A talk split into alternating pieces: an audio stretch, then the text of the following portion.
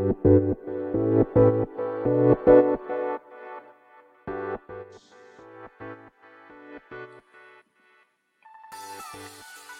い。始まりました。本を読んでは、独り言ラジオ。私、変な髪型をしたポンコツ薬剤師こと町田和俊でございます。はい。というわけでですね、今日も本を読み返しては、えー、つ、えー、独り言をですね、つぶやいていきたいと思います。はい。えー、冒頭、カミカミでしたけれども、はい。ということでですね、はい。えー、まあ、この番組はですね、えー、私がですね、まあ、本を読むときにですね、え、まあ、フィルム付箋を、ま、気になった箇所、あるいは、え、なんか心を揺さぶられた文章、あるいは、え、覚えておきたいような、え、事柄ですね。まあ、そういった箇所にですね、まあ、貼りまくっているわけなんですけれども、えー、そのフィルム付箋の箇所をですね、読み返して、まあ、その時に思ったこと、感じたことをまあ、独り言のように呟いていくと、まあ、そういう番組になっております。はい。で、まあ、前回までですね、えー、今、前回までとか今取り上げている本がですね、スマートな悪、技術と暴力についてという、戸谷博さんのですね、本になっております。えー、前回までですね、第5章ですね、まで読み返しました。はい。ということでですね、まあ、今回から第6章ですね。はい。第6章に進んでいきたいと思います。はい。で、まあ、あの、前回もですね、えー、ちょっとまあ、あの、読み返す前にですね、はい。ちょっとまあ、雑談というか、はい。えー、まあ、前回もですね、え第5章の、え配信に対してですね、まあ、パパさんですね、え読書術研究家さんことパパさんですね。はい。え子育てパパ×読書体験ラジオをスタンド FM で配信なされている、えパパさんからですね、コメントいただいたんですが、コメントちょっとまだ返信できておりませんけれども、後ほど返信させていただきます。いつもコメントいただきありがとうございます。はい。で、えー、まあ、またね、これからまた読み返していきたいと思うんですけれども、まあ、あのスマートな悪とかっていうとね、なんかこう、ちょっとこう、難しい本のように感じるかもしれませんが、とてもですね、読みやすい文章になっているなと、個人的には思います。はい。まあ、ぜひですね、もし興味を持たれた方はですね、実際に手に取っていただいてですね、まあ、読んでいただけるといいんじゃないかなと思います。まあ、私がですね、フィルム付箋を貼った箇所っていうのは、あくまで私が、まあ、興味関心を持った箇所だけしか、ね、だけにしかフィルム付箋を貼っていないので、きっとですね、皆さんが読むと別の箇所にですね、はい、えー、まあ、フィルム付箋を貼らないまでも、まあ、なんかこう、惹かれる文章というものがですね、あるんじゃないかなと思います。はい。まあ、そうしたですね、まあ、読む人によって、あのー異なるというかね、異なる感想を抱くのが、まあ、読書の、まあ、醍醐味でもありますので、はい。もしですね、ご興味持たれた方はですね、まあ、ちなみに、定価は1400円になっておりますね。はい。えー、2022年3月29日に第一釣り発行の書籍になっておりますので、はい。えー、比較的新しい本になっておりますね。はい。ということで、もしぜひ、もしぜひじゃない、ぜひねえ、読んでいただければいいんじゃないかな、なんて思います。もちろん強制ではありませんけれどもね。はい。というわけでですね、えー、まあ、日本列島、だいぶあの、まあ、寒い中ですね、えー、私の住む釜石もですね、まあ、雪が積もっておりますが、えー、まあ、先ほど、先ほどっていうか、今ですね、ただいま時刻はですね、22時40分ですね。えー、日時は、えー、2023年、令和5年ですか？はい。2月の、えー、10日ですかね。はい。10日の金曜日ですけれども、はい。19時頃にですね、まあ、雪かきしましたけれども、まあ、あの、釜石という、まあ、私釜石です。岩手県釜石市にいるんですけれども、はい。釜石はあまり雪が降りませんでですね、そんなにね。はい。まあ、年に数回あるかなって、まあ、本当に片手で、片手で数えるほどしか雪は積もらないんですけれども、はい。まあ、先ほど19時頃に雪かきしましたけれども、まあ、あんまりこう、軽い、あの、重くなくてですね、雪かきしやすい軽い雪でしたけれども、まあ、一つがですね、まあ、その19時にしてからですね、今、22時、まあ、そろそろ23時になろうとしておりますけど、またさらにですね、まあ、積もっているんじゃないかなと思いますね。はい。まあ、あさって日曜日は晴れるとのことでですね、まあ、きっと、まあ、溶けるんじゃないかなと期待しておりますけれども、はい。ま、皆さんの住む地域はですね、どうですかね。まあ、雪が積もっておりますでしょうか。まあ、私、あの、出身が東京の八王子市なんですけれども、まあ、八王子の方もですね、まあ、雪が積もったとのことで、えー、まあ、あのね、両親に電話したところ、はい、雪かきをしておりましたね。あ、雪かきをしたと言っておりました。はい。ということで、そんな寒い中ですね、まあ、私は、はい、えー、今、まあ、今というか、いつも洗面所でですね、こちら収録しているんですけども、はい。私の右隣にはですね、お風呂場のドアがあって、左隣にはですね、えー、左側には洗濯機が あります。はい。私の視界の中にはですね、まあ、洗、ね、なんか洗面所ですか。はい。が、まあ、あると。まあ、そんな、えー、なんか密室空間でですね、はい。収録しております。まあ、それもですね、まあ、2階で眠る、まあ、家族にですね、あんまりこう、うるさくないようにという、まあ、配慮でございますけれども、はい。まあ、そんな中今日も、えー、本を読み返しては、独り言をつぶやいていきたいと思います。はい。ということでですね、今日は第6章ですね。はい。第6章のタイトルは、機械への同調です。機械ですね。機械はマシーンですね。への同調ですね。はいえこちら第6章はですね、104ページから122ページまで、はい、20ページ弱ですかね。はい。えー、今回、その第6章の冒頭ですね。はい。えー、第5章からのつなぎの文章になっておりますけれども、そちらは104ページ、えー、丸々ですね。1ページ使っておりますが、そこに、えー、1枚だけフィルム線を貼ってございます。はいえー、どうしましょうね。どこを読みましょうかね。まあ、1枚だけですので、またいつものように困った時は一段落丸々 読んでしまいましょうかね。ちなみに段落としてはですね、この1ページの中で2つ段落があります。はい。じゃあまあ、そうですね、えー、読んでいきましょうかね。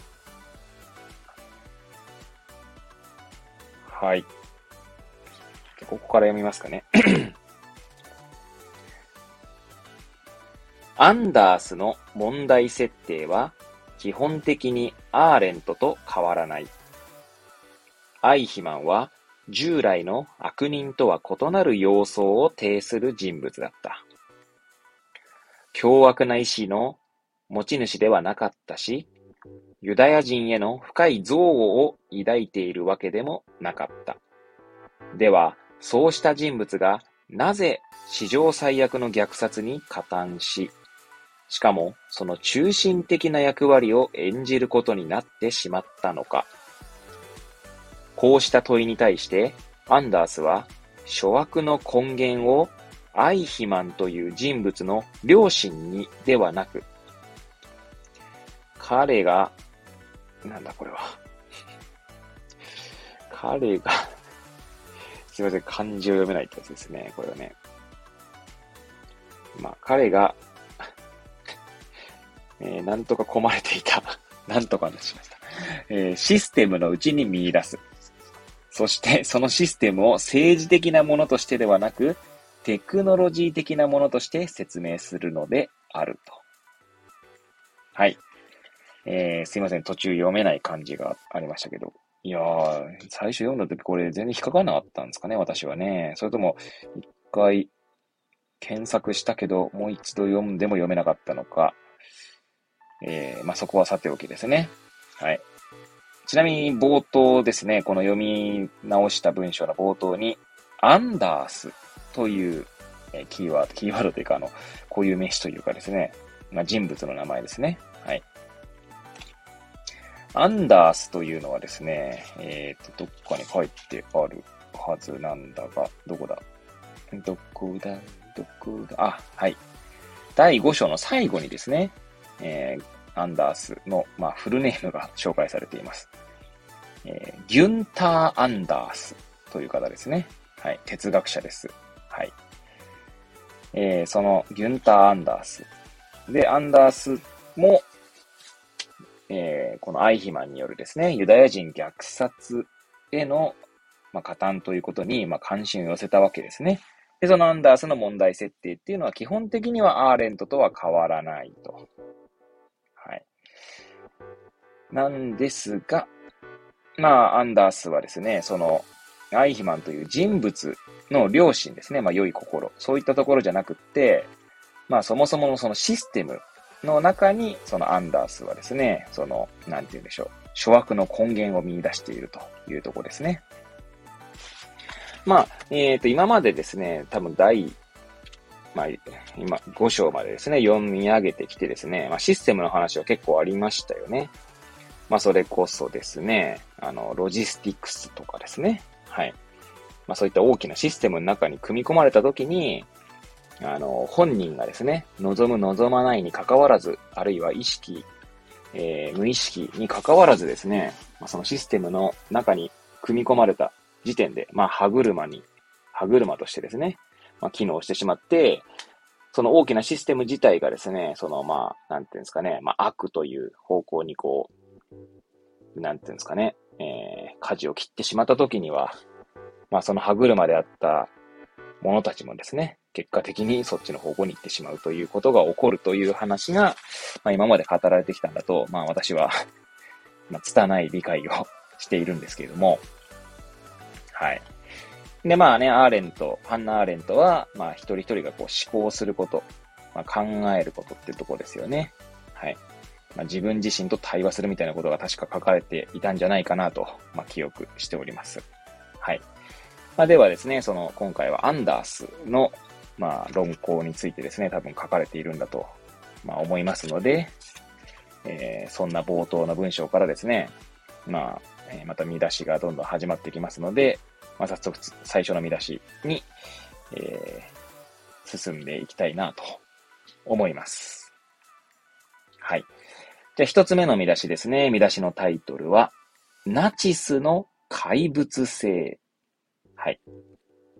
怪物性ですね。まあ、怪物くんの怪物ですね。はい。はい。で、こちらはですね、105ページから107ページの、まあ、途中まで、最後の方ってうんですかね。はい。107ページの、まあ、4分の3ぐらいは占めておりますかね。はい。およそ2ページ、3ページ弱ってところですか。そこにですね、私は2枚のフィルム線を貼ってあります。では、また一つずつ、一つずつですね、読み直してですね、えまた独り言を語っていきたいと思いますが、じゃあ一つ目ですね、読み直していきたいと思います。ここでアンダースは虐殺が起きたこと自体を怪物的であると考えているのではない。そうではなく、その虐殺が制度化され、向上化されていることのうちに、その異常性を指摘している。制度化、向上化されているということは、それを仕事とし、割り当てられた労働者によって虐殺が推し進められるということである。はい。では、二つ目のですね、えー、文章というか、二つ目のフィルム線の箇所ですね。うーん、じゃあまあ、これも 今ちなみに読んだところは一段落丸々読んだんですけど、まあ、こちらも結局一段落丸々読んだ方がいいのかなはい。まあそんな感じで読み直していきたいと思います。ナチスによる虐殺が制度化、向上化されていたということは、アウシュビッツ強制収容所が雄弁に体現している。収容所に到着した囚人たちを即座に殺害できるよう、ガス室は駅のすぐ横に設置されている。そして、ガス室の横には焼却所があり、そのまま位牌を処理する施設につながっている。そこには自動車工場において次々と部品が運ばれているのにも類似した効率的な殺戮を実現するためのラインが組まれていた。アンダースが怪物性を見出すのは、そのような虐殺を引き起こしたナチスのイデオロギー以上に、そのイデオロギーの実現を下支えした技術的な合理性なのである。はい。ということでですね、まあこのナチスの怪物性ということでですね、えー、まあその、まあ、ちなみにですね、えー、この見出しですけれども、最初はですね、えー、アンダースの多分文章、これはですね、引用文が最初に書かれておりますね。はい。えー、どこ、何の本からの引用かと言いますと、ギュンター・アンダース我らは皆アイヒマンの息子という小文社からですね、2007年に多分これ訳文ですね。はい、翻訳された本が出ております。この本はちょっと、ね、読んでみたいなという気もしますけれども、まあ、持ってはないんですけれども、はい。で、そんな、この本から引用があってですね。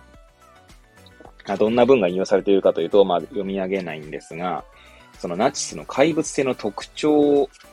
を、まあ、書いてある文章が、まあ、引用されていると。はい。で、えー、その、そこにつ、な、そこからの、なんでしょう。そこから繋がる文章として一つ目の、えー、フィルム性の箇所ですね。はい。逆、ね、まあもう一回ね、読み上げますとというか、はい。虐殺が起きたこと自体を怪物的であると考えているわけじゃないんですね。このアンダースさんはね。はい。この制度化されて向上化されていることのうちにその異常性を指摘していると。いやー、この、そうですね。この仕事、いやー、仕事ねいやー、この、仕事 仕事ねーとかつって。まあ、これなんかなんとなくですけど、まあ、イメージですね。イメージするものとしてはですね、よくあの、分業の悲劇みたいな話がありますよね。まあ、私もあの以前、まあ、これもまだあの配信はしておりませんけれども、まあ、薬剤師オンエアというですね、まあ、場所でちょっと話をさせていただく機会に恵まれておりましてですね、まあ、年に、まあ、一月に一回は言い過ぎかな。一月から二月に一回ぐらいのペースでですね、まあちょっとその語らせていただく場に、まあ出演させていただいているんですけれども、そこでですね、芸術経済、芸術経済論という、やべ、名前出てこないな。はい。なんだっけ、ラ、ラ、落選じゃなくてはい。ラスキンですね。ジョン・ラスキンの本ですね。えー、芸術経済論という本を題材にですね、まあ、語らせていただく機会があったんですけど、まあ、そこではですね、まあ、そのジョン・ラスキンが生きていた時代がですね、まあ、第一次産業革命の、まあ、真っ只中、もしくは後かな産業革命後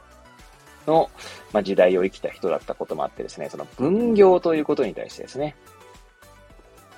いろいろ語られていると私は認識しているんですけど、もちろんですね、ちなみにもう一人、その薬剤師オンエアでは相方の薬剤師がいまして、まあ、相方の薬剤師は別の箇所にですね、なんて言うんでしょう、興味関心を抱いて語っておりました。はい。で、まあ、その分業というところとこの制度化、向上化されているってことは、まあ、似てるようなものがあってですね、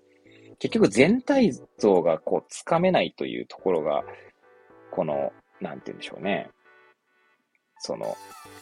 虐殺が、まあ、そのなんだろうな、この怪物的であるっていうのには、全体像がつかめないってところも、こう、関与して、関与してるっていうか、うん、関わってるんじゃないかなっていう気がしますね、あくまでね。はい。もちろんアンダーさんがどういう意図でね、それをね、こう、えー、語っているのかっていうのは、まあ、えー、まあ、ちなみにそこの引用された文章を読めばわかるのかもしれませんが、そうですね、今ちょっと軽くパーッと目で読み返していきますと、そうですね。これ、まあ、その引用された箇所の一つですね。ちょっと読み上げますか。はい。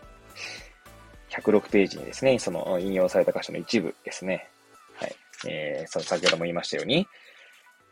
うんと、このナチスの怪物性の特徴をですね、3つ列挙しているんですね。その3つ目の文章だけ読んでみましょうか。はい。何百万もの人たちが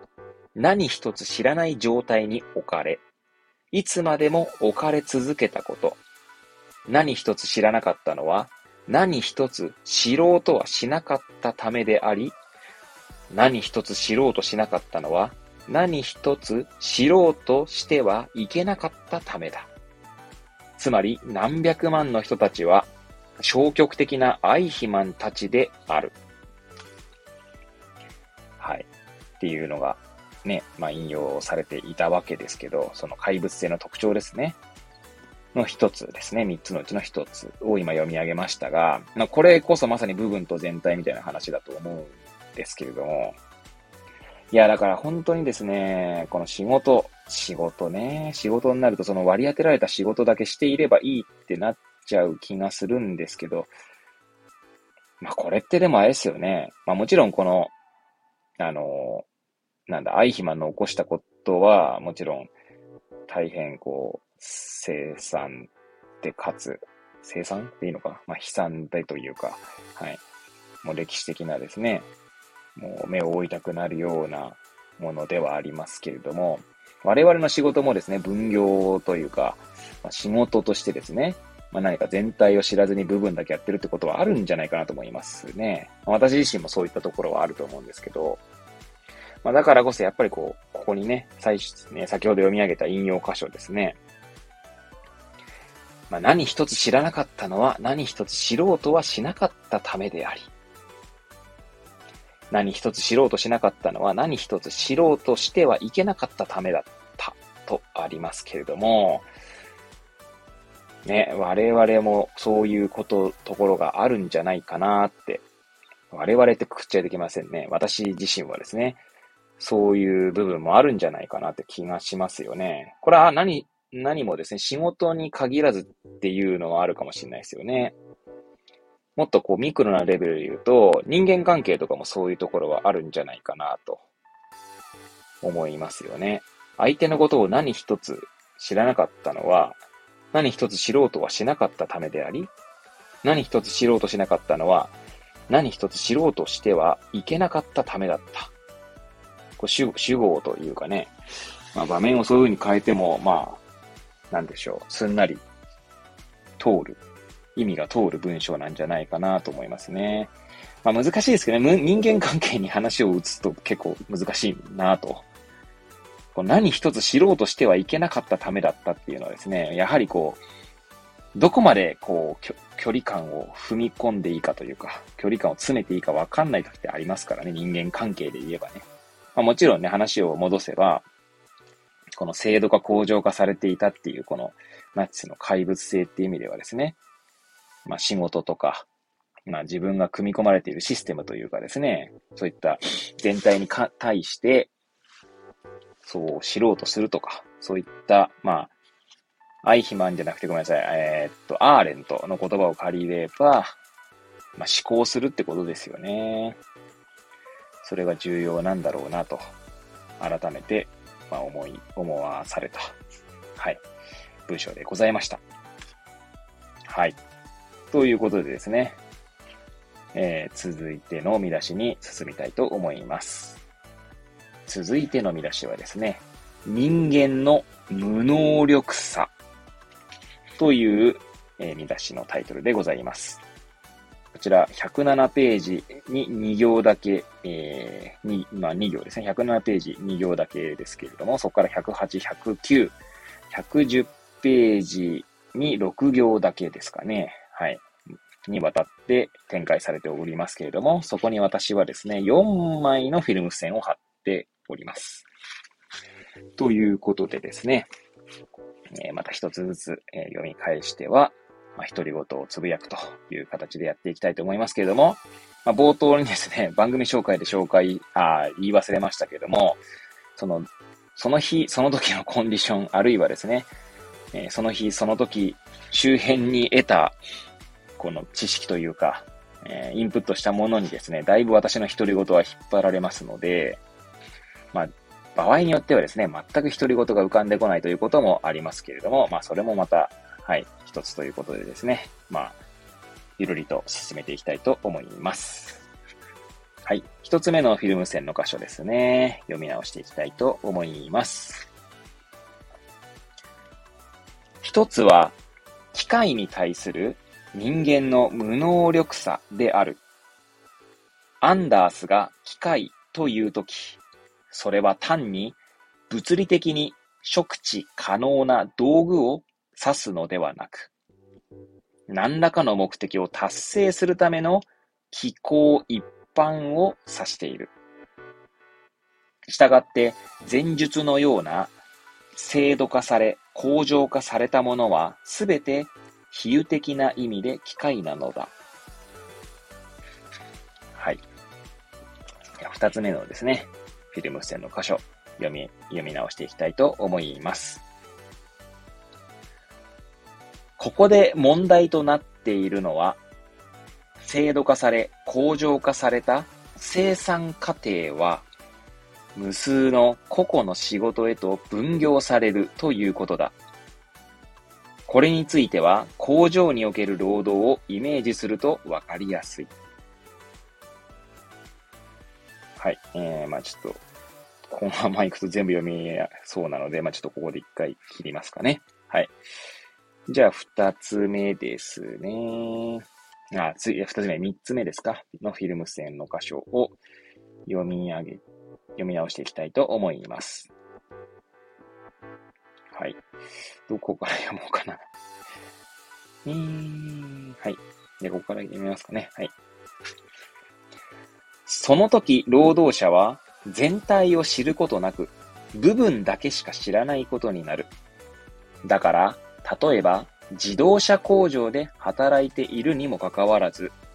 そこで一種類の部品を作り続けている人は、自分が作った部品がどのように使われ、最終的にどんな自動車が生産されるのかを全く知らないことがあり得る。全体を知ろうと知るまいと、部分の仕事は変わらないからだ。だからこそ、そうした状況に置かれた労働者は、全体としてのメカニズムへの関心、しかも、その最終的結果への関心を失うだけでなく、それについてイメージする能力も奪われてしまうのである。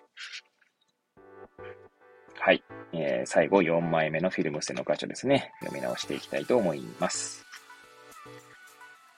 アンダースによれば、10人が殺害された話ならば多分、また、まだどうにかして感じ取れても、600万の死者は私たちにはただの数字でしかない。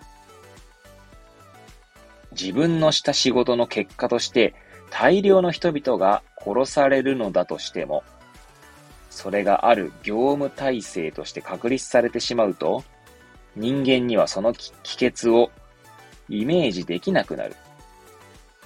それがアンダースの指摘する機械に対する人間の無能力さなのである。はい。ということでですね。はい。えー、人間の無能力さという見出しの箇所ですね。えー、いくつか読み上げていきました。まあ、一個前のところでですね、私分業とか全、部分と全体の話ですねとか言って言いましたけど、まあ、まさにそういった話が展開されていきましたね。はい。いやー、そうですね。これね、難しいですね。であとこう、こう、なんて言うんでしょうね。最後のね、フィルム線の箇所。えー、アンダースによればと言ってですね、まあ、10人が殺害された話ならばっていう話と、600万の死者は私たちにはただの数字でしかない。これね、自分がイメージできる数字って、こう、イメージっていうのはあれですね、その、なんて言うんでしょう、その、例えば10人ってなると、その一人一人にイメージが及びやすいかと思うんですけど、まあ、600万ってなるとですね、まあ、イメージしづらいですよね、その一人一人はね。まあ、もちろんその中の一人とかの、まあなんでしょうね、生活とかをイメージすることはできるかもしれませんけど、600万の人たちをですね、全員、一人一人イメージできるかっつうとそんなことはなかなかないわけで、数が増えれば増えるほどですね、その子、子というか一人一人の人間というものがですね、だんだん薄まっていくっていうことはあるんじゃないかなと思いますよね。その結果、まあ、ただの数字でしかないと。ってなってしまう。だから、まあ、それが業務体制としてですね、ここに書いてありますけど、確立されてしまうと、その結果をイメージできなくなると、帰結をですね。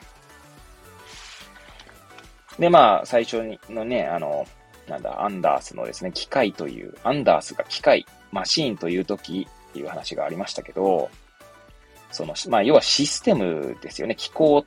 多分そういうことだと思いますけど、何らかの目的を達成するための機構一般を指していると書いてあるので、まあ、機構っていうとなんかシステムっていう感じがありますので、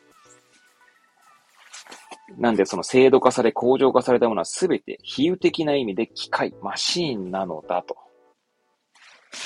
いやー、これはね、ありますよね。まあなんか多分前回の第5章でもかな語ったような話なので、まあ、なんとも、もう一度言うとね、なんかこう、しつこいよみたいな話になるかもしれないですけど、うん。じ、皆さんどうですか？自分の仕事がですね、の全体像を把握してますでしょうか、まあ、私もですね、まあ、把握しようとしてはいますが、把握できているかと言われると、まあ、甚だこう自信がなくなってきますね。うん。まあ、どんな仕事もですね、多分、まあ、どうなんでしょうね。一人がね、まあ、一人で全部やるってこともあるかもしれないですけど、でもその仕事をさらにメタな視点で言うと、より大きな、まあ、システムというか、機構というか、そういったものに組み込まれるわけであって、なので、どんどんメタな視点に持ってけば持ってくほどですね、結局部分でしかないんですよね、多分ね。じゃあまあなんでしょうね。まあ私が、ええー、まあ勤めている業界という意味では薬局ですね。一人薬局っていうのがまああるんですね、世の中にはね。一人薬局って言い方も変ですけど。まあ私の、えー、勤めている店舗で言えば、まあ、薬剤師の数はまあ2.5人、まあ、あの、2.5人ってちょっと語弊がありますけど、まあ、2人常勤で1人パートみたいな感じなんですけれども、まあ、そういった薬剤師がですね、今1人しかいない。そしてさらにですね、まあ、事務、医療事務がいるんですけど、医療事務も何人かいるんですが、医療事務がいないと。まあ、本当薬剤師1人だけでですね、薬局を回してるっていう、まあ、店舗もあるわけなんですよね。世の中、世の中には。はい。まあ、そうした時にですね、まあ、その人は、まあ、全部の仕事をやっているので、まあ、全体ですね、その店の中のこと、全の全体というのは、まあ、知っていると思われがちですね。まあ、思われがちは思われると思うんですけど、でもですね、その医療という、よりメタな視点に行った時に、まあ、薬局だけで全て関係するわけじゃないわけですよね。まあ、そもそもその処方箋を扱うってなった場合には、まあ、病院とかね、医者とか、まあ、他の職種が出てくるわけであって、まあ、そういったところまで全、そういったところにですね、まあ、メタな視点で移すと、まあ、全体を把握するっていうことは、まあ、難しくなっていくわけですね。っていう文脈で考えるとどうですか？皆さんっていう話になってですね、まあ、私は、まあ、自信を持ってですね、まあ、全体をですね、まあ、見れているかというと見れておりませんと。まあ、はっきりと言える、言うことができますかね。ただまあ見ようとしているかどうか。まあそこは、まあ大切なのかなと。あくまでその態態度というか意識、意識というか、はい。まあそこがまあ大切なのかなと思いますね。うん。そんな感じでしょうかね。ここのまあだから、えー、3つ目のフィルム線の箇所なんか結構印象的ですよね。要は、この、な、制度化され、工場化された生産過程で、において、無数のその個々の仕事へ分業された、まあ、結果、その分業した、分業された仕事にですね、従事する労働者は、全体としてのメカニズムへの関心、しかもその最終的結果への関心を失うだけでなく、それについてイメージする能力も奪われてしまうと。結構この、それについてイメージする能力も奪われてしまうっていうのがですね、要はその分業化されてですね、しかもその、その工場化され、制度化された場合ですね、まあ、そういったことが起こり得ると。それはつまり無能無能力さ。まあ、能力がなくなってしまうってことですよね。うん。なかなか興味深い文章ですけど、なんか、分かったようで分かっていないような文章なのかなって気も、まあなんとなく分かりますけどね。はい。そんな気がします。はい。ということでですね、まあ、続いてのフィルム線の箇所、えー、じゃなくて、ごめんなさい、フィルム線の箇所じゃないですね。えー、続いての見出しに、まあ、進んでいきたいと思います。続いての見出しはですね、タイトルが、機械の原理となっております。機械、マシーンですね。の原理です。こちらはですね、110ページの、ま中盤ぐらいから、111ページ、112ページ、113ページに3行だけ差し掛かっておりますので、1、2、まあ、およそ3ページってとこですかね。はい。そちらの、の、えー、見出しにはですね、私は1、2、3、4、5、5枚のフィルム線を貼ってあります。ということでですね、また一つ一つ読み直して、えー、いきたいと思います。じゃあ一つ目ですね。はい。そして、ナチスの怪物性のもう一つの背景としてアンダースが指摘するのは、そのように人間の想像力を無力化する機会が、それ自体として拡大し続けようとする傾向を持っているということだ。はい。じゃあ、二つ目のですね。フィルム性の箇所を、はい、読み直していきたいと思います。はい、めちゃくちゃあくびをしております。はい。じゃあ、いきますね。はい。アンダースによれば、機械の原理とは、最大限の成果を達成することである。つまり、機械は特定の目的を達成するだけではなく、その目的を最大の効率によって達成することを原理としている。ただ動くだけの機械は良い機械とは言えない。それはベストパフォーマンスを発揮できる機械でなくてはならないのだ。じゃあ、続いてのですね、フィルム線の箇所ですね。はい。いきたいと思います。このようにして機械は自分の周囲の環境を機械化していく。機械の存在理由はその成果、最大限の成果にあるのですから、機械と名の付くものはすべて、この最大限を保証する環境世界を必要とするのです。そのようにして機械は自己を拡張しようとするのだ。はい。では続いてのフィルム付箋の箇所ですね。読み直していきたいと思います。機械がその環境を機械化するということは、その環境から機械ではないものを抹消することを意味する。ここで注目するべきなのは、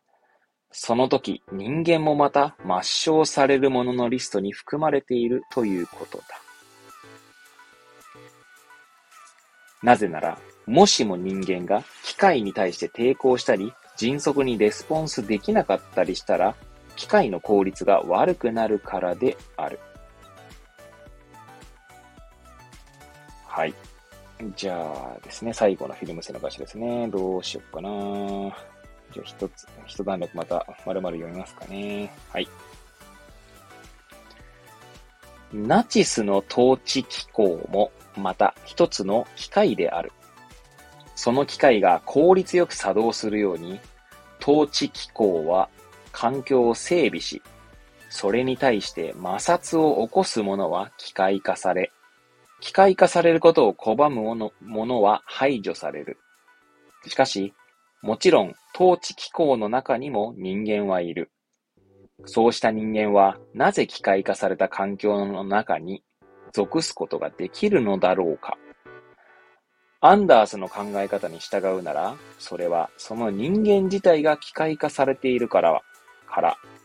すなわち自ら思考することを不可能にされているからである。はい。えー、ギュンター・アンダースさんでしたかね。まあ、この機械ということに対してですね、まあ、こういろいろ哲学していっている人なんですけども、いやー、この機械ね、人間は、人間が機械化されてしまっているということなんですね。それは、どういう場面で機械化されているからというと、思考をすること、考えることをしなくなる。むしろ、むもしくはしなくなるんじゃなくて、思考することを不可能にされている。いやー、怖いですね。うん。ちなみにですね、機械が自分の周囲の環境を機械化していくというところの例えでですね、まあ、読んでいない箇所でしたけれども、まあ、一つまで紹介していきたいと思います。はい。また読み、えー、読んでいきたいと思いますね。はい。例えば自動車は、舗装されていない道を走るよりも、舗装された道を走る方が、より高い性能を発揮できる。だからこそ自動車という機械は、それに適した環境として舗装路を要求するのである。はい。これがですね、まさに機械が自分の周囲の環境を機械化していくという、えー、ことのですね、まあ、良い例えとしてですね、まあ、挙げられているわけですけど、機械が機械として存在するためには、その周囲もですね、機械化していくっていうとこなんですよね。いやー、そしてその機械がですね、まあ、環境を機械化したときに、ねね、4つ目のフィルム線の箇所ですけど、その環境から機械ではないものを抹消することと、すると。で、ナチスの性統治機構っていうのもまた一つの機械であって、その機械が効率よく作動するようにですね、えー、ま、なんだ、えー、機械化されることを拒んだものが排除されたと。まあ、それが、まあ、ナチスのホロコーストに見られるということを、まあ、アンダースさんは語っているわけですよね。うん。なかなかこう、哲学としては面白いですけど、いや、怖いことですよね。いやー、この、なんて言うんでしょうね。この効率性？えー、と、三つ目のフィルム付箋の箇所にですね、機械の存在理由はその成果、最大限の成果にあるのですから、機械と名の付くものはすべて、この最大限を保証する環境世界を必要とするのですってありますけれども、この、なんて言うんでしょうね。この効率的にというか、まあ、そのもう一つ前のフィルム線の箇所にもありますね。つまり機械は特定の目的を達成するだけではなく、その目的を最大の効率によって達成することを原理としていると。最大の効率によって達成する。いやなんか効率性ね、大切ではあるんですけど、全く効率性を無視して良いかというとそうもならないんですけれども、かといって効率性ばっかやっててもですね、どんどん人間ではなくて機械になっていくってことなんでしょうね。いやー、難しいけど、難しいなと言いながら、本当怖いことでもあるし、私自身もですね、なんかでもそうは言いながらもですね、結構効率性を重視しないと、まあ結局仕事が回らないってこともあるわけですよね。そうすると私は機械化していると言えるのかもしれないですよね。うん、ちょうどですね、まあ最近あの、全然まあ、あの、関係ない話になるかもしれませんが、まあ、私うちの家族でですね、まあ、き、あの、近場の図書館にですね、まあ、毎週行っているんですけど、あの、2つの図書館を、えー、1週間に1回ずつ交互に行っているんですけれども、ちょうどですね、明日返す、えー、絵本ですね。まあ、うちの娘が借りてきた絵本でですね、小判ザメの冒険という本があるんですね。絵本があるんですね。こちらですね、あまりにもなんか自分に響いたので、えー、古本でですね、まあ、買いました。はい。それがたまたま今手元にあるんですけど、結構ですね、下深い文章が多くてですね、え大人が読んでも楽しめるんじゃないかなと思いますので、えー、もしぜひね、読んでみていただければと思います。ちょうどそこにですね、あの、今の効率性みたいなところと、に、に、なんだ、つながるような文章がありますので、えー、なんだ。ちょっと読み上げていきたいと思いますね。これ絵本の箇所ですね。まあ、ちなみにどんな本かというと、小判ザメがですね、まあ、小判ザメの冒険ってありますけど、まあ、小判ザメがですね、世間というものを探してですね、まあ、冒険をするという、まあ、かつもざっくりちまでそういう話ですね。はい。で、えー、ここにですね、一つ、えー、何ページだこれ。ページが入ってないですね。中盤ぐらいですね。えー、じゃあちょっと読み上げていきたいと思います。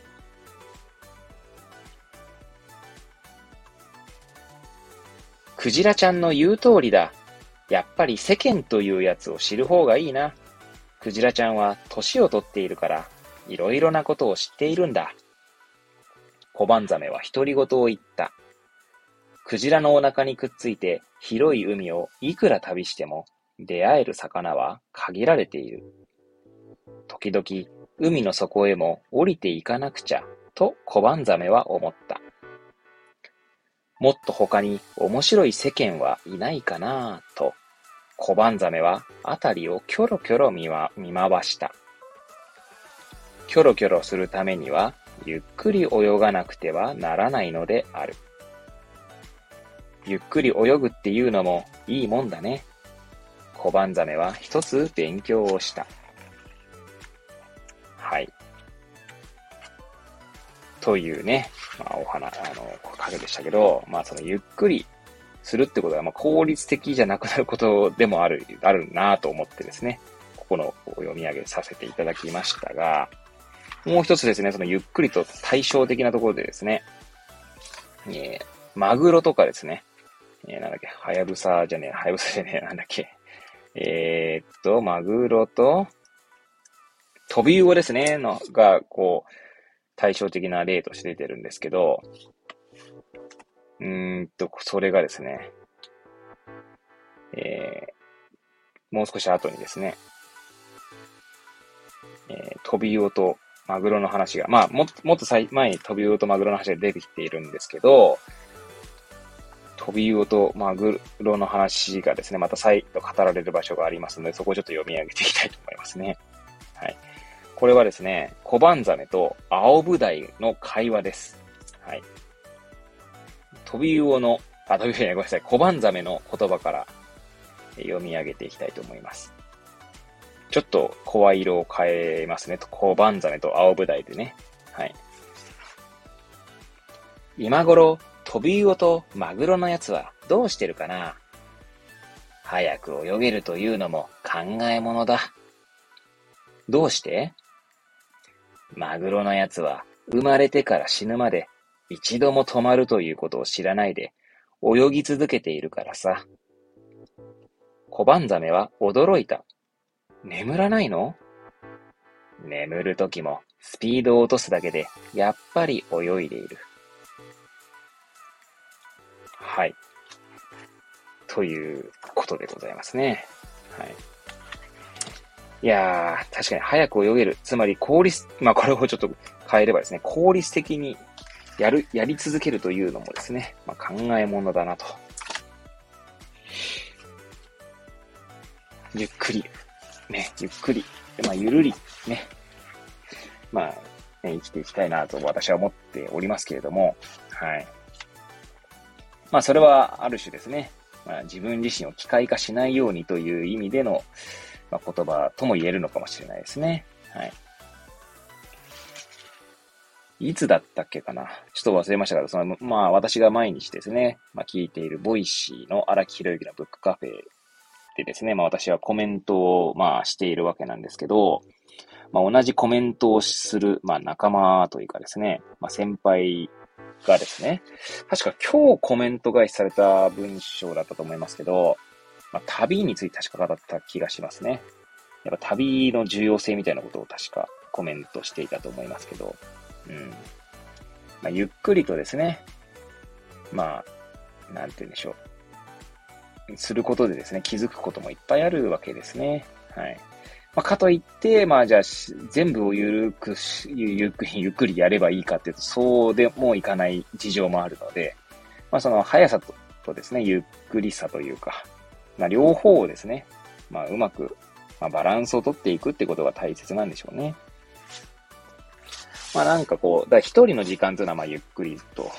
やる必要があるのかもしれないですけど、まあ仕事はですね、まあどうしても早くやらなきゃいけないっていうのはあるかなって気がしますよね。ゆっくりやってたらもう仕事が溜まって溜まってしょうがなくなってですね。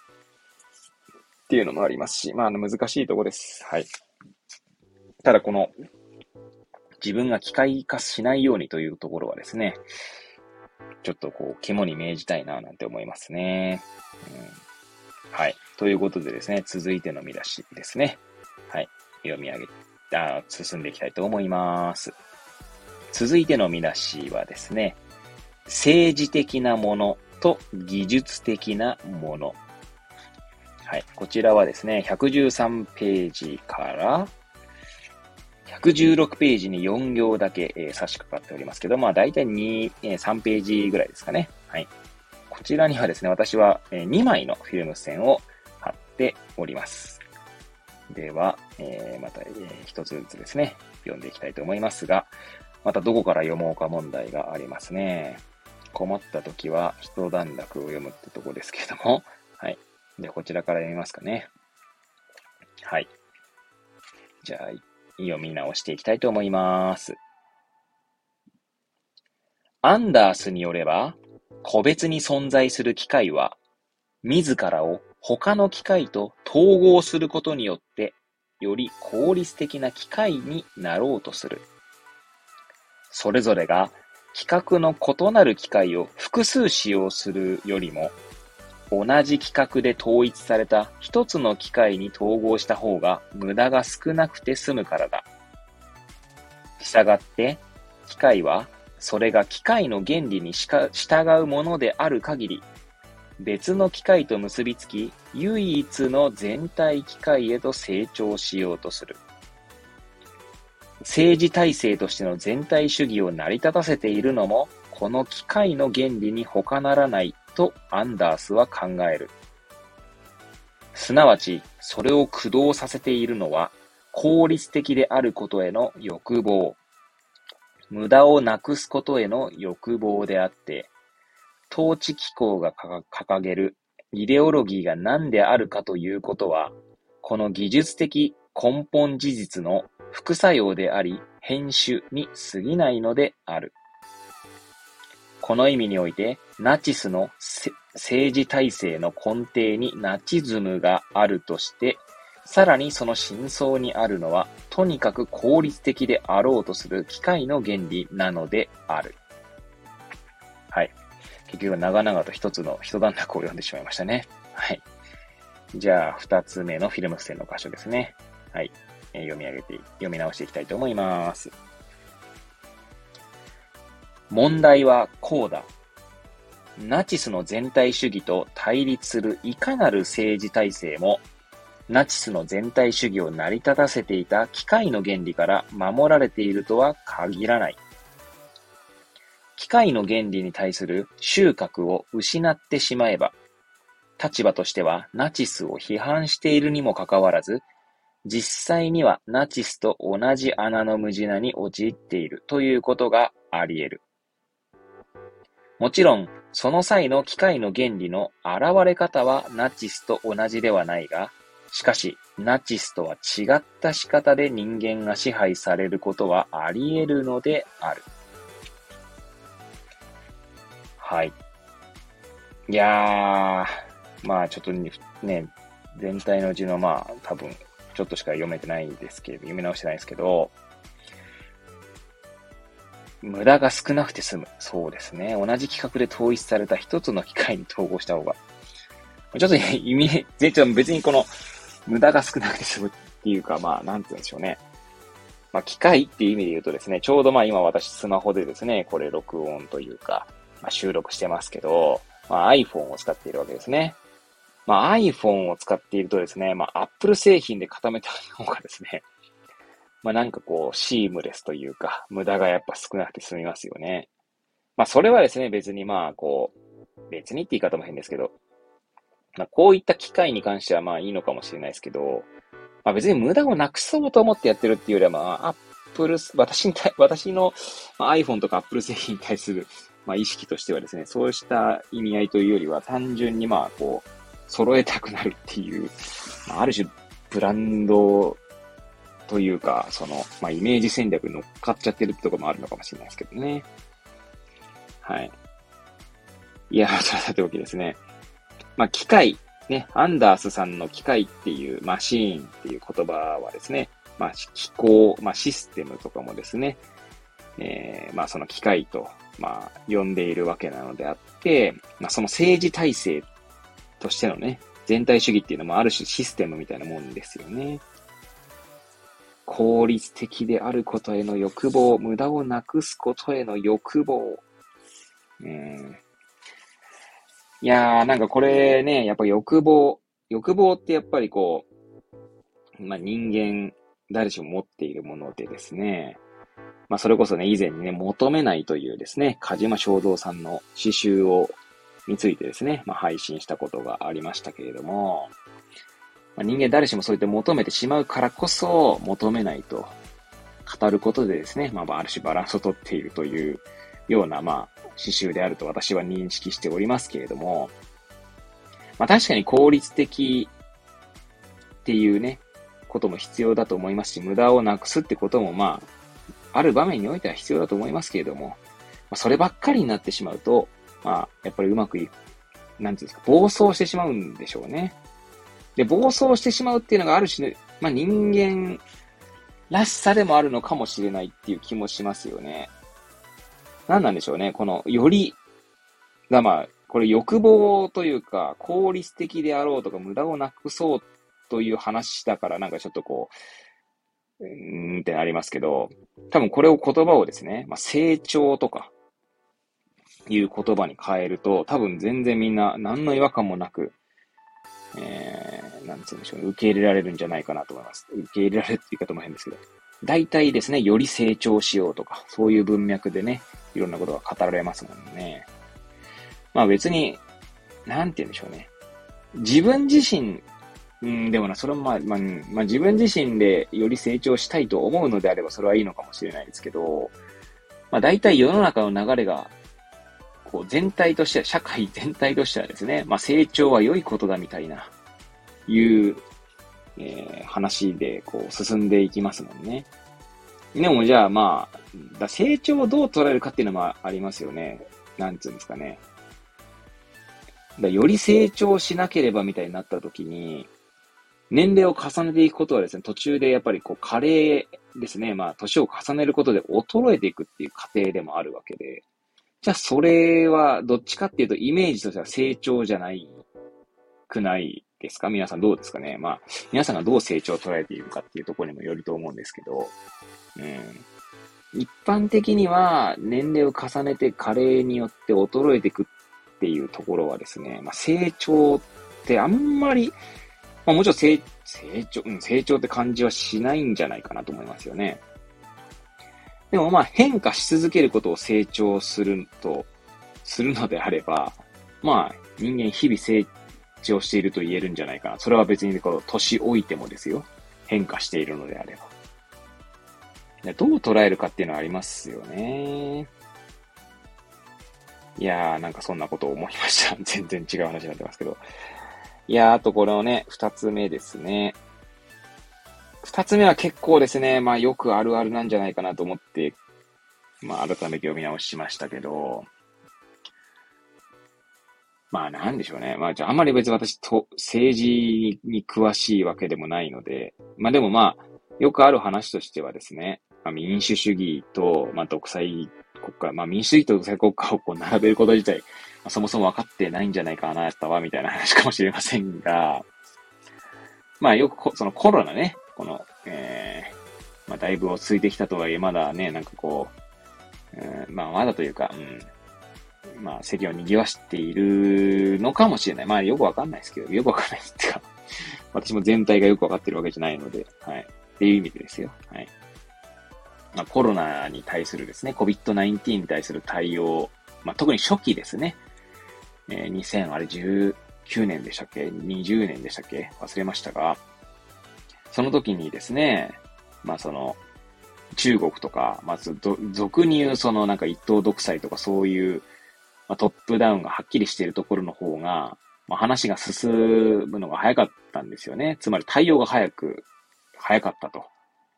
COVID-19 のこの変異とかですね、その対、えー、対応が後手後手になりがちなところで、まあ、早く対応できたのは、まあそういった統治機構があるところの方が、まあ、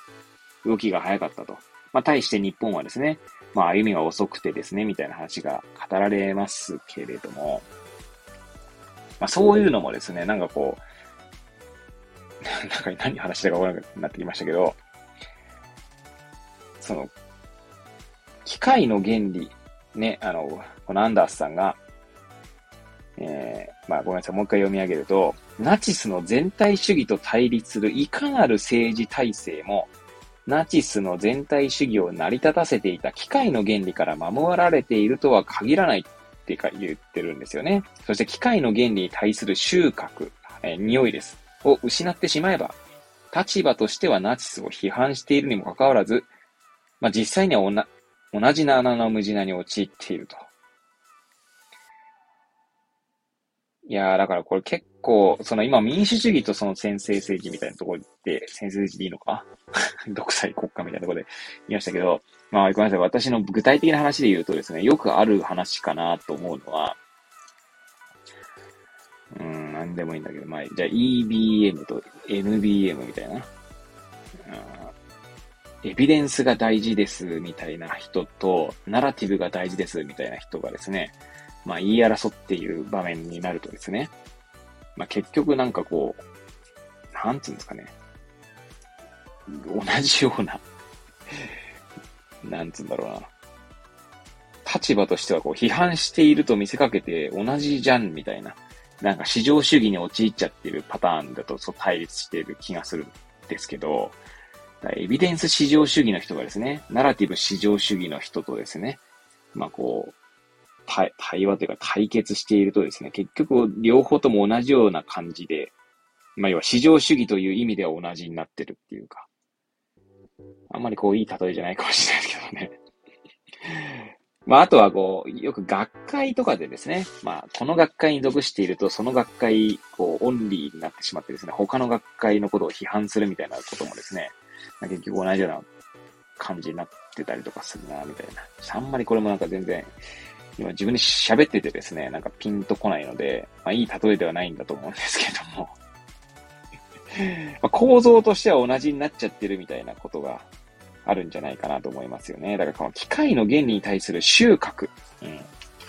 ね、機械の原理、先ほどね、一つ前の見出しでね、語あの、書かれておりましたけど、機械はですね、その周囲の環境も機械化していくというところでですね、で、効率性とか無駄を排除するみたいな方向に行けば、まあ、人間も機械化されてしまうっていうところなので、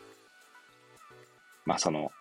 いかに人間らしくいるかみたいなところがね、問われているのかななんていうふうにこう、ふと思いましたね。はい。あんまりここだとうまく語られる気がしないので えー、次の見出しですね。えー、いきたいと思います。ちなみにあと見出しは2つですね。えー、ですが、その、1つ目の見出しですね。はい。続いての見出しのタイトルは、順応主義の脅威とあります。はい。順応主義ですね。順応するの順応ですね。はい。で、こちらはですね、116ページの途中から始まり、117、118、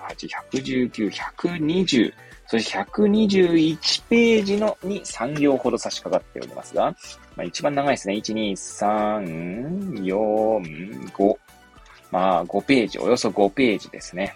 そちらに私はフィルム付箋をですね、1、2、3、4、5。はい。およそ1ページに1つずつ、フィルム線を貼っております。はい。ということでですね、一つ一つまた読み直していきたいと思います。まず一つ目ですね、いきたいと思います。アンダースは、機械の原理に人間が従属し、それに支配されてしまう事態を、より一般的に順応主義社会と呼ぶ。ナチスドイツは一つの順応主義社会であるが、その唯一のあり方ではない。アンダースの視点に立つならば、私たちが生きている今日もまた順応主義社会である。はい。では、二つ目のゲームスの箇所を読み直していきたいと思います。はい。また首が出てしまいました。はい。言い換えるなら、順応主義社会を特徴づけているのは、人間があたかも自分から望んで順応しているかのように見え、かつ、そうした順応が自然に引き起こされているということだ。そして、そうであるがゆえに、順応主義社会において人間は自分が順応し支配されていることに気づかない。はい。では続いてのフィルム線の箇所ですね。読み直していきたいと思います。アンダースは順応主義社会におけるこうした人間の支配を同調と呼ぶ。人間は機械が最大の効率を発揮するように作り上げるシステムのうちへと統合されるのだが、その統合は人間が自ら機械へと同調するという形で行われるのである。はい。じゃあ続いてのフィルム線の箇所ですね。読み直していきたいと思います。モダンタイムスにおいて、チャップリンの機械的な運動が笑いを誘うのは、人間は本来は機械から独立した存在であると信じられているからだ。しかし、アンダースによれば、今日において事態は逆転しており、むしろ人間は機械に順応しようとしているのであって、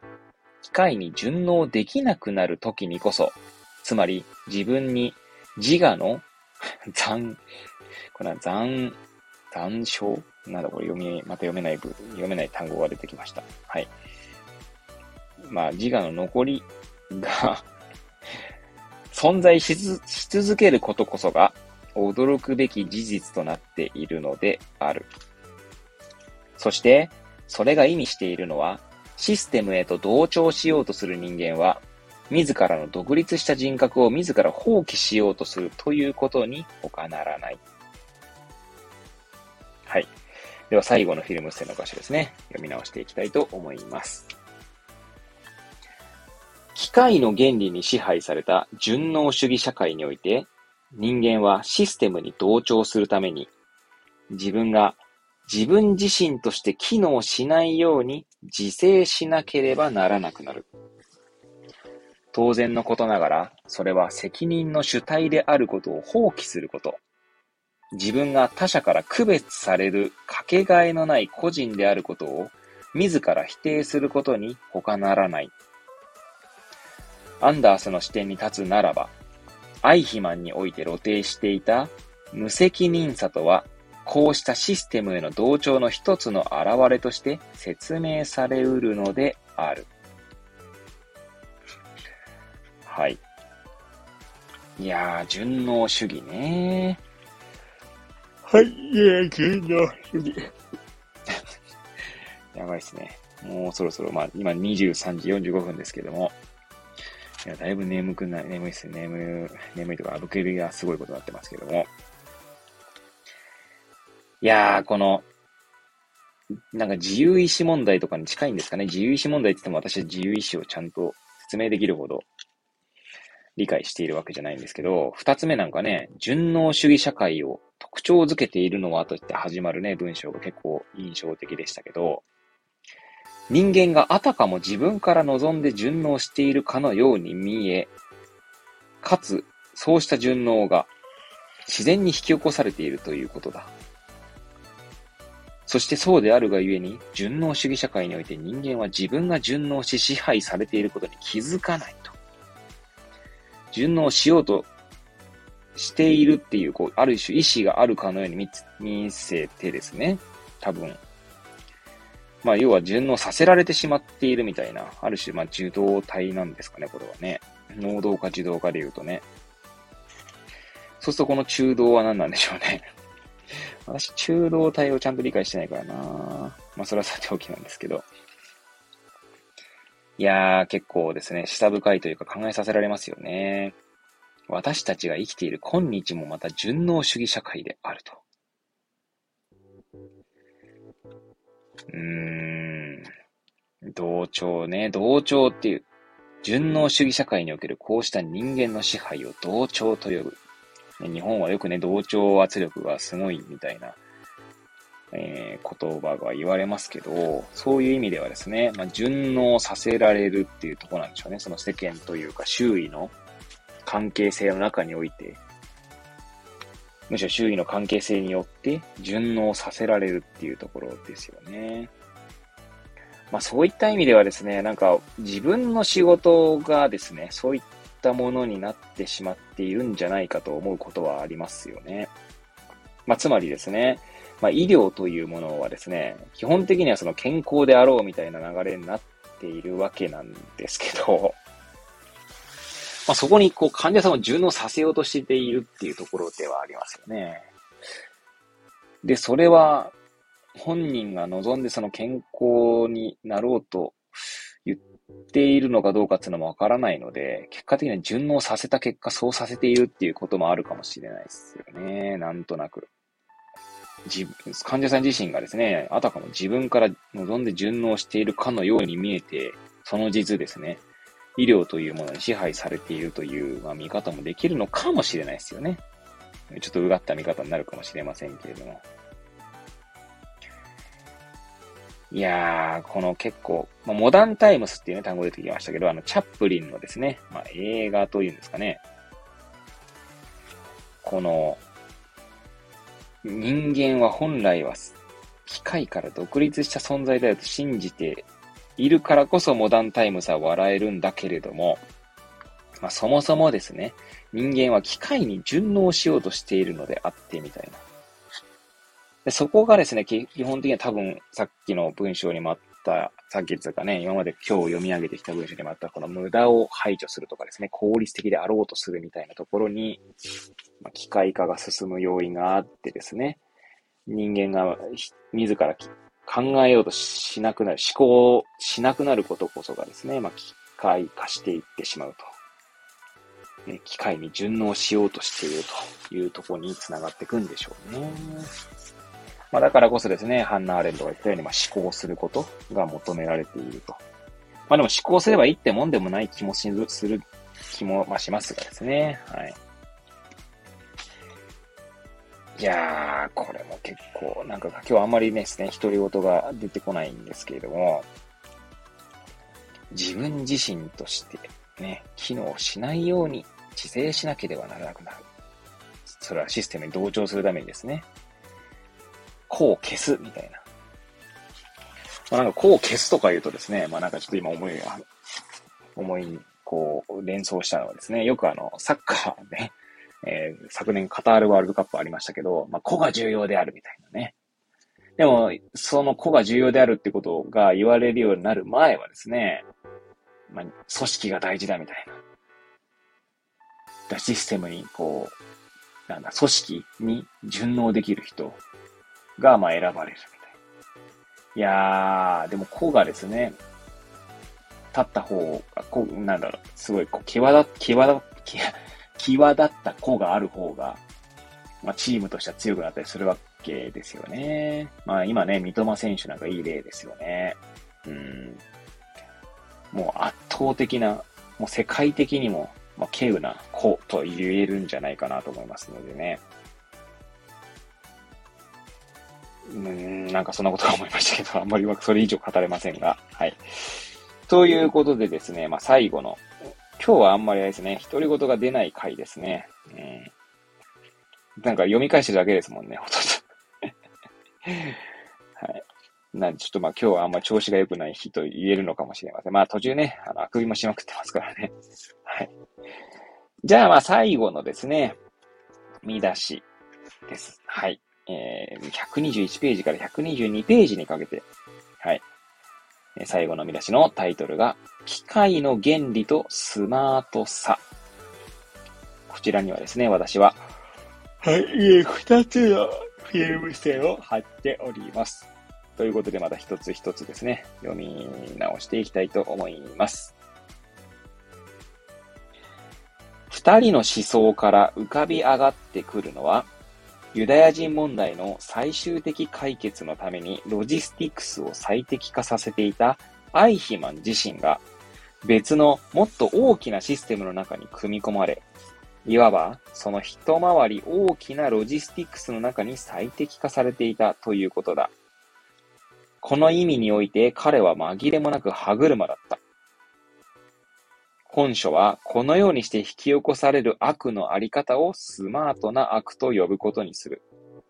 すなわちそれは人間がテクノロジーのシステムに自らを最適化することでシステムの歯車となり責任の主体としての能力を失い無抵抗なままに暴力に加担してしまう悪のあり方である。はい。じゃあ、二つ目のフィルム線の箇所ですね。今の文章に続く形で、えー、読んでいきたいと思います。アイヒマンが加担していたのは、この意味でのスマートな悪である。そしてそれは、必ずしもナチズムという特定のイデオロギーによってのみ引き起こされたわけではない。アンダースによれば、むしろそれを引き起こしているのは機械の原理であり、とにかく最大の効率を市場とする思想であり、つまりスマートであることを唯一の価値とする思想なのである。いやー、効率ね。だからまあ、こう確かに無駄ね。医療もね、結構よく無駄、医療の無駄をこう、どうやって解決するかといってね、まあ ICT 化やら、まあ最近だとですね、まああのマイナンバーカードとか電子処方箋とかですね、まあいろいろ、まあ俗に言う DX みたいな、まあ DX って私はちゃんと理解しないんですけども、その進んでいく中でですね、効率とか無駄を排除するみたいな方向に行っているので、いやー難しいっすね。これね、ほんと難しい問題だなと思いますね。多分本来の、まあなんつうの、医療とかケアっつうんですかね。ケアからどんどん外れていく可能性がありますよね。あくまでその可能性としては。無駄を排除したりとか、効率的であろうとするっていうことと、そのケアとはまあ多分また、どうなんだろうな。相入れるような気もしないでもないし、相入れない気もしないでもない。なんかこう、なんつうんですかね、仕事、仕事っつうか、なかなか人人間ってまた大きく出ちゃいましたけど、何か一つのものを、こう、なんつうの、形づく、作ろうとするとですね、その他のことも同じような形でこう、挑んでしまうってことがあるんじゃないかなと思うわけです。まあ、例えばですね、仕事で無駄をなくして効率的にやって時間を早くさ、仕事を時間内に終わらせるみたいなことをしているとすると、仕事以外のところでもですね、それに引っ張られてですね、そうした傾向になってしまうとかってことはあり得るんじゃないかなと思いますね。そうすると機械の原理って結構根深いというか、まあ、機械の原理だけじゃないんでしょうけど、まあなんで人間が人間らしくあろうとすることっていうのは、まあある種まあダラダラとしてしまう自分を受け入れ、人間、じ人間というか自分自身も、そして人間というものが弱いものであるということも受け入れ、ゆっくり生きていくっていうことなんですかね。うん、なんかすんげえこう最後陳腐な表現になってしまいましたけども。うん、まあ自分自身はね、そうありたいとは思いますけどね。でもまあ仕事においてはですね、多分効率的であろうとしているんだと思いますので、はい。いやー、なかなか考えさせられたんですが、あんまり独り言としてはですね、あんまり大した独り言が言えなかったなという、まあ、第6章になっていましたね。はい。ということでですね、まあ、第6章を終えましたので、まあ、今日のところはですね、ここら辺で終えたいと思いますけど、まあ、来週ですね、第7、8、9と、えー、読んでですね、終わりにも、まあ、一緒に、終わりにと後書きなんだな、これな、どうしようかな。終わりにと後書きだけでも結構な